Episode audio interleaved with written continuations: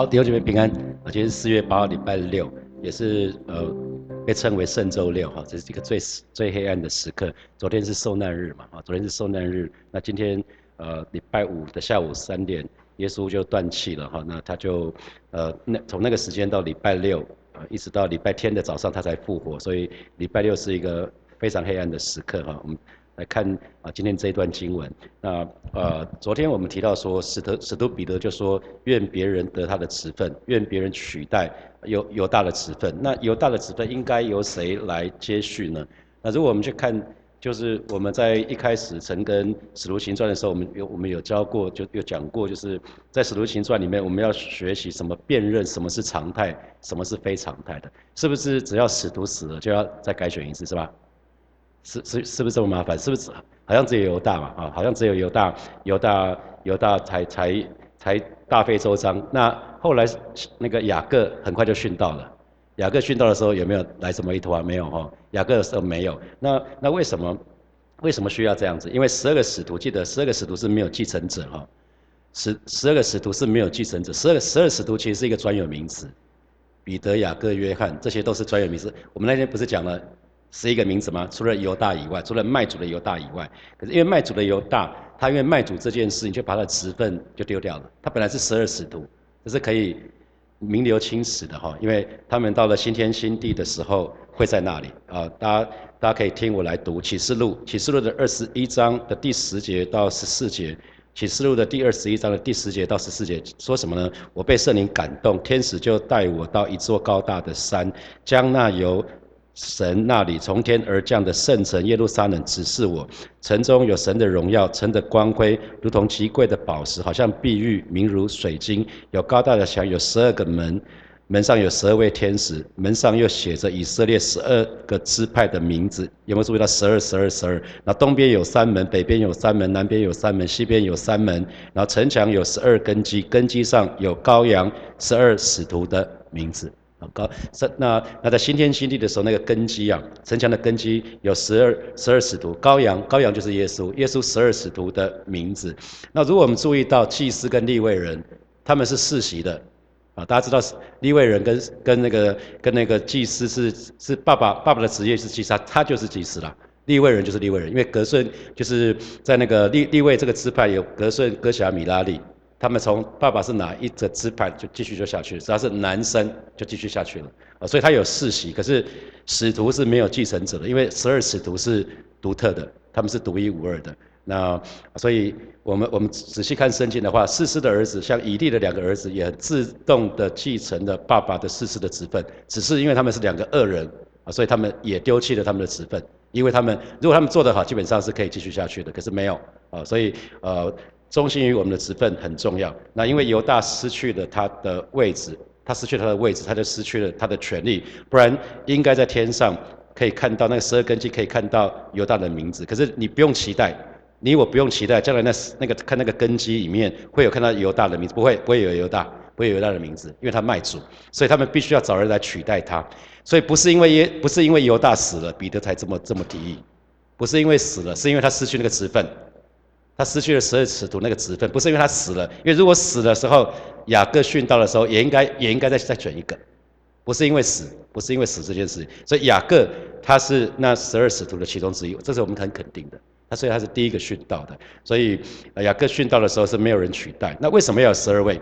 因为第十二位门徒是主耶稣很清楚的，他的渴望跟用意，在马可在马太马太福音的十九章的二十七节二十八节，马太福音的十九章二十七节二十八节啊，彼得就对耶稣说：“看呐，我们已经撇下所有的跟从你，那将来我们还要得什么呢？”耶稣就对他们说：“二十八节，耶稣耶稣说，我实在告诉你们，你们这跟从我的人，到复兴的时候，人子坐在他荣耀的宝座上。”重点来了哦，你们也要坐在十二个宝座上，啊，这十二个使徒，他当时耶稣就已经告诉这十二个门徒了，将来我得荣耀的时候，你们也要坐在十二个宝座上，要干嘛呢？审判以色列十二个支派，啊，圣经里面讲得很清楚，圣经讲得非常非常清楚，因为彼得在对耶稣说，彼得彼得在问耶稣说，夫子啊，老师啊，我们全部 all in，我们全部都给了，统统撇下所有一切，那我们可以得什么？当你得国的时候，他其实他。彼得想要问说：“耶稣，当你做王的时候，你得德国的时候，我们可以得到什么？我有什么好处？”啊，那那耶稣告诉他告诉他们说，人子得荣耀的时候，坐在宝座上的时候，你们也要坐在宝座上审判以色列十二个支派。所以原因很清楚，他正在建立一群属他的属他的宣教士哈，在在新新的新的一群属属神的百姓。因为以色列旧约里面，以色列有十二个儿子，十二个儿子成为十二个支派。那主耶稣也要从这十二个门徒里面，从这从这十二个门徒重新开始啊，重新开始。那第二个理由是彼得，其实我相信他从圣经上面得到。到得到那个很清楚的领受，就是呃，因为他我们我们看到昨天的经文，他从诗篇里面，因为圣经上不但老早就预言犹大会背叛主，而且不只是讲这样子哦，也说他们应该把他的职分怎么样交给别人，呃，愿别人取代他的职分嘛，所以这个这个意思就是这样子。所以神的儿女很多很多时候，我们可以从神这边得到引导。那我们可以去看说，哎，神的心意到底是什么？那神的话说了什么？所以很重要是，如果你听到一个圣灵的声音，真的神给你一个特别的引导，那你应该要去寻求神，说有什么经文可以做呼应啊？不要不要只是说哦，我有一个感动。因为我在二二零一九年接主任牧师的时候，张沃松牧师张哥找我找我就说，永成你压力会不会很大？他就跟我有一些分享，他说：“那永永成，你特别在牧会的时候，你要特别留意一件事情，就是当弟兄姐妹跟你说，牧师，我有一个感动的时候，你要特别留意。”我说：“啊，这有一个感动不是很好吗？”他说：“每次那个感动，一开始他说刚开始的时候，他在新年行道会，每次听到弟兄姐妹有感动，他都很开心。有感动是不是要为教会奉献什么？是不是要为要要做什么大事啊？然后他说那个感动通常都维持不了多久。”啊就就有人说，牧师，我要为你做什，我要做一个什么施工，然后那个施工起头了，两三个两三个月之后，那个那个可能那个弟兄或姐妹就说，牧师我没有感动了，就没有感动，感动可以来得来去得快，你知道吗？来得快去得急，所以他说你要教弟兄姐妹要辨认哈，如果有感动的话，要真的好好去去寻求一下神的心意，到底那是不是有一些依据啊？那要找印证啊，要找印证，所以。彼得他从圣经上得到得到那个得到那个他他可能祷告的时候，神有告诉他，那从圣经里面又找到印证，所以圣经里面不只是预言犹大会卖主，同时也说他们应该把把这个卖主的人的职分要给别别人哈，所以神的儿女获得指引还要寻求印证，这个很重要哈，这个很重要。那呃，所以鼓励弟兄姐妹，如果你你自己有一些有一些。领受的话，可以去找经文。那比如说，去年我在僻静的时候，神就告诉我说，二零二三年是火把教会更新的一年，给我们的主题是更新。那我就要去去问神说，上帝啊，那我可以去找经文，你要给我的经文是什么？那当我就去找更新这两个字嘛。那更新的经文其实大概有五六个地方有讲到更新啊，有五六个地方。那上帝啊，你要给我的经文是哪一段？那神给我的就是罗马书的十二章的一节二节，那我就很清楚啊。罗马书的十二章的一节跟二节，所以呃，神给你感动的时候，你你要去想说，哎，那神这个给你这个感动，那对别人有益处吗？啊，对教会有帮助吗？一定是要从这个角度去思去思考。那神想要达到的是什么？然后有没有什么经文可以讲到这个部分的？我可以参考的。那接下来接下来比较具体的要问自己的是，那我怎么怎么运用？怎么去运用这一节经文？那鼓励大家，当你有一个感动、有一个领受的时候，可以向你的、你的那个呃，不管是小组长或者区长或者区牧去请意哈。我觉得这个很重要，就是有有任何的一些领受比较重要的部分，一定要跟你的呃良师益友去请意。这个部分是最容易被忽略的地方哈。啊，特别是当你有很强的感动的时候，那今天大多数的神的儿女，通常有很强的感动的时候是什么？马上采取行动。而不是去寻求寻求引导啊，那我鼓励大家不要马上采取行动，特别越重要的事情应该要慢下来，确定那个是真的是出于神哈，因为通常对于呃疾病如果是重症的话，我们都会建议要去寻求什么 second opinion 是吧？如果生重病的人，我们说这个这个可能台大讲了，可能你还要再听另外一个比较权威的地地方讲，他们是不是同样的意见？所以对于重症的处理，我们都会寻求第二个意见。那对于神的引导，千万不要很重要的事情。我觉得非常重要是有一个考查验我们感动的方式，就是去请教，去请教一些有见识的人、有智慧的人、有经验的神的儿女。那我们可以在采取行动之前，先跟他们请教一下。那靠着神给我们的那个，靠着神给我们的这个，就是良师益友给我们的一些建议。那其实我觉得可以避免很多令人遗憾的事情。那我也鼓励大家，不要在情绪澎湃的时候，或者情绪非常激昂的时候，贸然采取行动，说出让自己后悔的话，或是做出让自己后悔莫及的决定。好，那我们再来看今天的经文。所以主耶稣在我们中间始终出入的时候，那那我就今天会直接用新普的翻译。我觉得新普的翻译讲得很直接，让我们更容易明白。啊，虽然。和本的翻和本的翻译每个字我们都认得，可是读起来就不是很顺哈。我们来看新普的翻译，他是说，所以我们必须从我们中间选一个人来取代犹大。那这个条件是什么呢？在我们和主耶稣一起四处奔走的这段日子，所以。看看到了，那个时间是在我们跟主耶稣一起四处奔走的这段日子。所以耶稣从三十岁开始服侍，到三十三岁半上十字架。所以从耶稣一出场，就要跟门徒们在一起，跟这个十二个使徒在一起。然后就是从主接受了约翰的洗，你看讲的更明确了哦。从主耶稣接受了约翰的洗礼那一刻，一直到他被接离开升天，所以就是从开始到末了。耶稣一出场服侍到被接上天这一段时间都要跟我们在一起。那以今天来讲是什么？就是从如果火把要选个执事，说那个条件是要从火把开开始开拓的时候，二零零六年的八月十三号开张的时候就要跟我们一起的，那就没有人了。可能可能只有只有我跟丽婷牧师、系牧师，好像好像没几个人了。还有美女师母，应该没有很多人了。所以他的意思是这样子啊，所以这边讲到说那个时间点，时间点，那那接下来他就讲到，我们再看，呃，二十二节，那新普卷翻译两节是同一节，他说就是从主接受了约翰的洗礼到他被接离开我们的那一天为止，这人都应该跟我们在一起。那被选出来这个人要跟我们一起做耶稣复活的见证人哈，所以这边就讲到彼得就把这件事情带到众人的面前，我们说有一百二十个人嘛，那他他们知道。他们需要替换掉呃犹大的职分，可是替换要有替换的一个标准，那他们就设立一个标准，一个可能是像说公司要招聘人要有一个资格，有一个条件啊。那彼得就说我们要找的这个使徒要取代犹大职分这个人，应该要跟使徒们认识耶稣的时间一样长啊。他因为从一开始嘛，耶稣受洗到耶稣升天，这不就是跟使徒们？在一起嘛，所以认识耶稣的时间要一样长，而且呢，在耶稣在在耶稣那个上十字架以前，还复活以后，也都要跟使徒们在一起。这是什么？同在啊，同在很重要，在一起很重要。以前有一首儿歌叫什么？当我们同在一起是吧？啊，以前当大家当孩子的时候都很会唱这首歌嘛。当我们同在一起，当我们同在一起很重要。同在的时候就会有默契，同在的时候。有的时候一个眼神也不用说什么话就知道对方要干嘛了啊，所以同在，我觉得同在同行这个很重要。可是从这个角度来看的话，今天不可能有这种使徒。如果从这个角度来看，今天是不会有使徒的，因为我刚刚讲的使徒不会有继任者。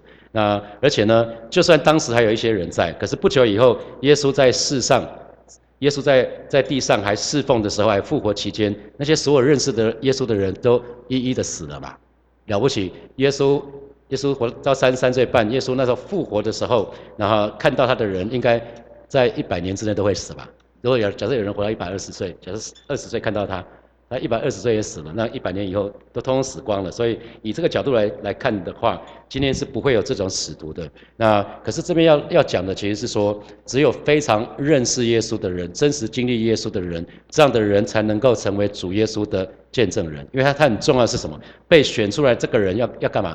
要跟我们一起做耶稣复活的见证人。所以我就给今天陈根取一个题目，就是主耶稣复活的见证人啊，因为我我们。我们可能不能像他们做那个十二使徒，为为什么不具我们不不具备具备那个资格？可是我们可以做主耶稣复活的见证人。主耶稣复活的见证人应该是一个非常认识耶稣的人，我们有真实经历耶稣的人，这样的人其实就可以成为主耶稣的见证人哈。所以，因为你经历复活表示什么？当以当时的人来看的话，他们真的看到耶稣复活以后对他们显现。当时。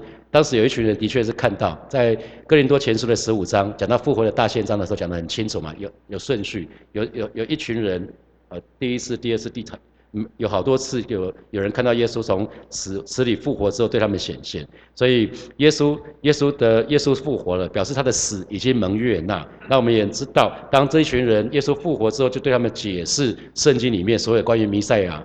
的经文出处，所以他们这个时候他们也清楚是哦，耶稣确实他是为了救赎罪人而死。这时候门徒就突然明白了，等耶稣从死里复活的时候，你可以看到圣经，耶稣对他们讲解圣经哦。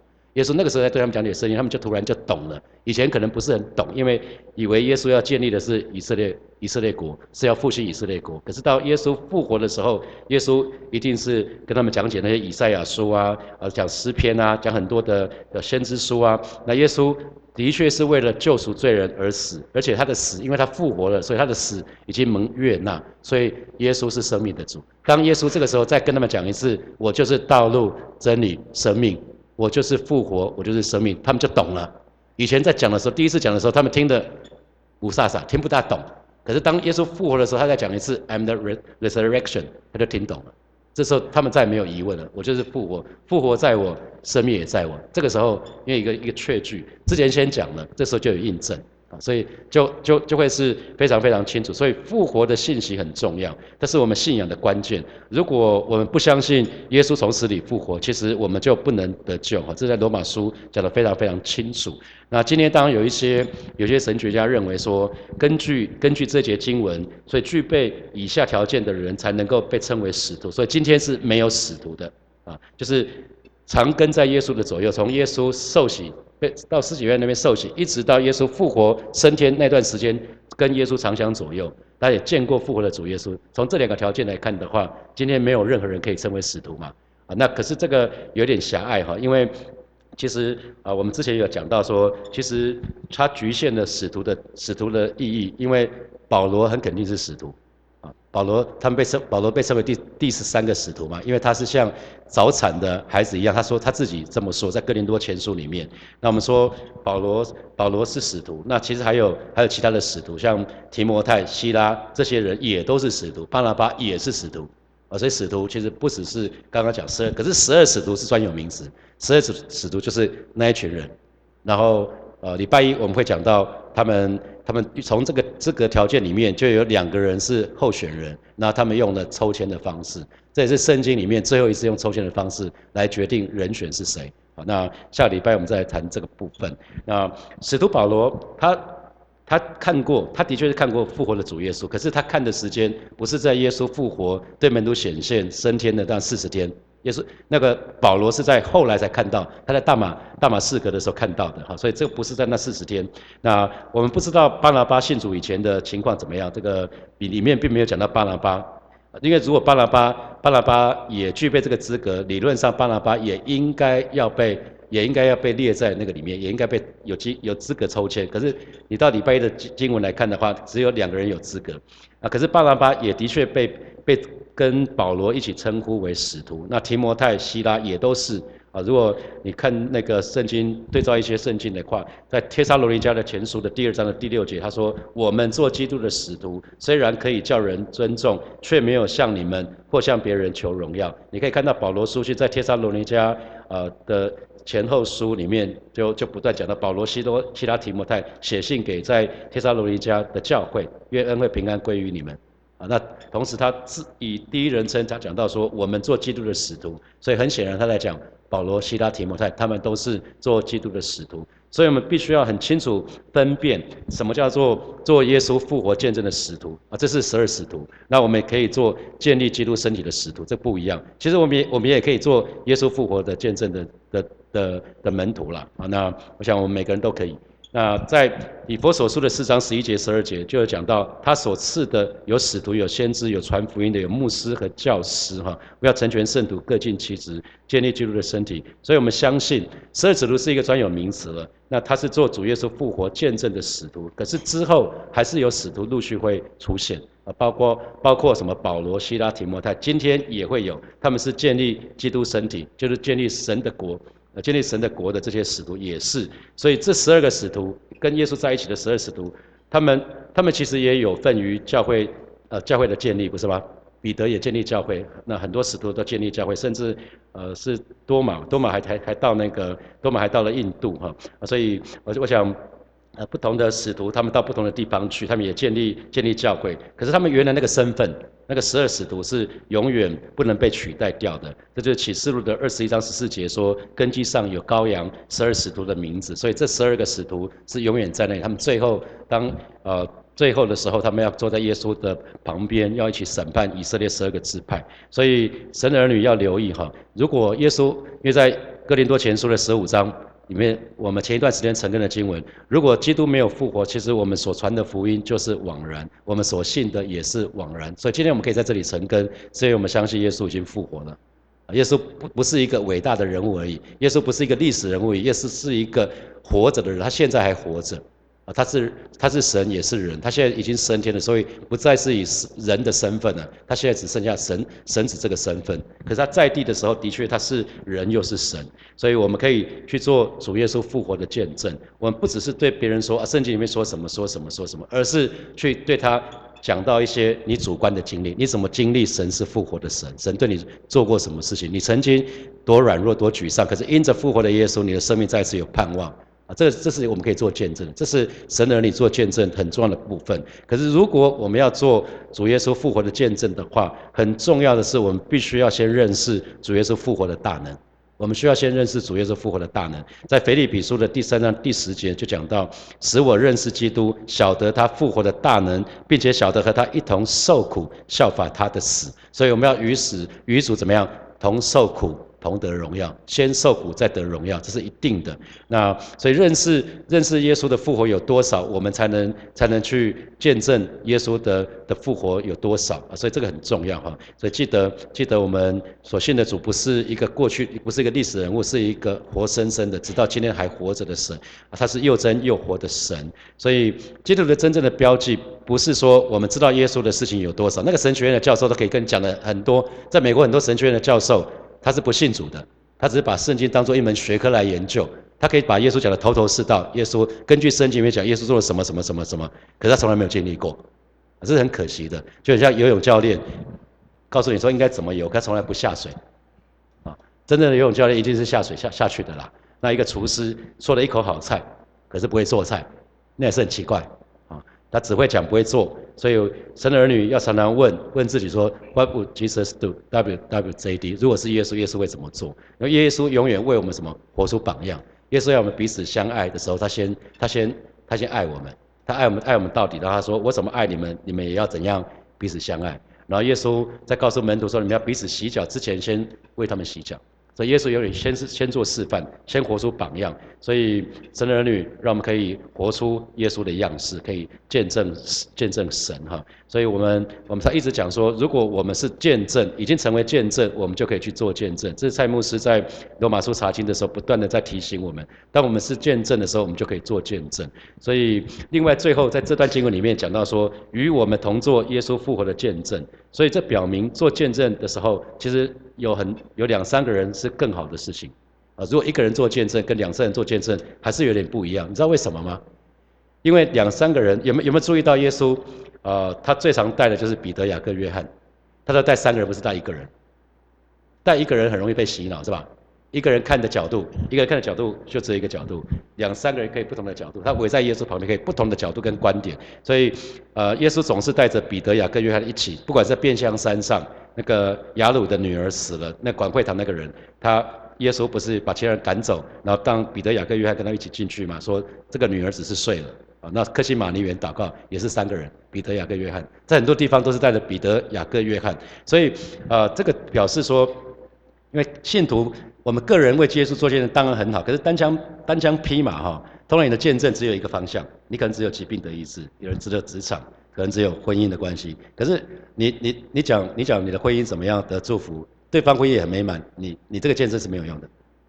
啊，如果当这个人这正好在经历经历，可能是这是是他的他的呃他的，比如说是在职场上面的危机啊，可是。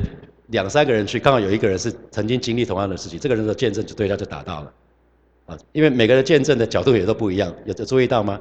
你跟你比较熟悉的人，有人见证都是在某个部分，可能都在投资，那有些人可能都在都在跟神的关系恢复，然后可能跟家人的关系每一块，OK，可是每个人需要不一样，所以如果有一群人，他们的见证，在很多不同的部分来看的话，那可以互补啊，更更可以显示显示出啊这见证的真实哈。所以啊这个部分其实是这样，因为一个人的见证，有的时候随着时间，大家知道人有记忆裂痕，大知道吗？随着时间过越久，有的时候当时那件事情的真实情况，你都很都已经忘记了。所以有的时候有的见证，可能其实你会觉得很夸张，就讲，但是真的吗？你已经听过这样的见证是吧？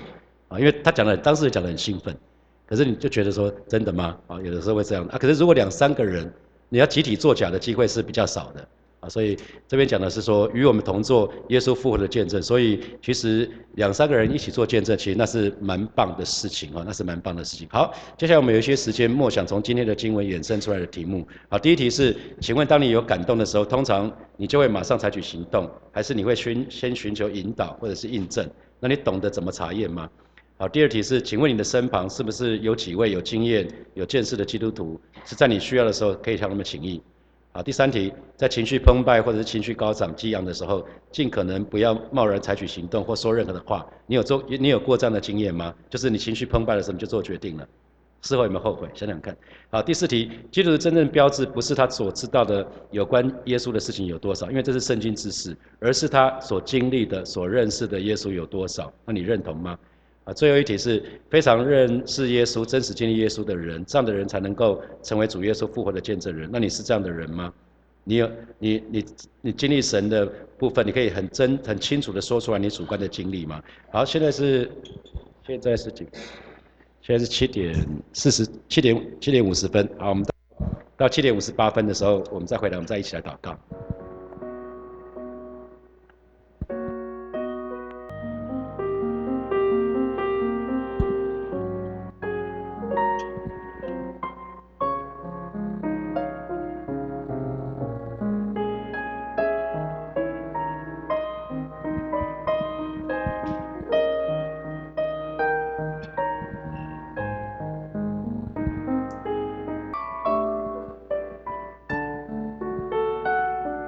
弟兄姐妹邀邀请大家从座位上站立，我们一起来祷告。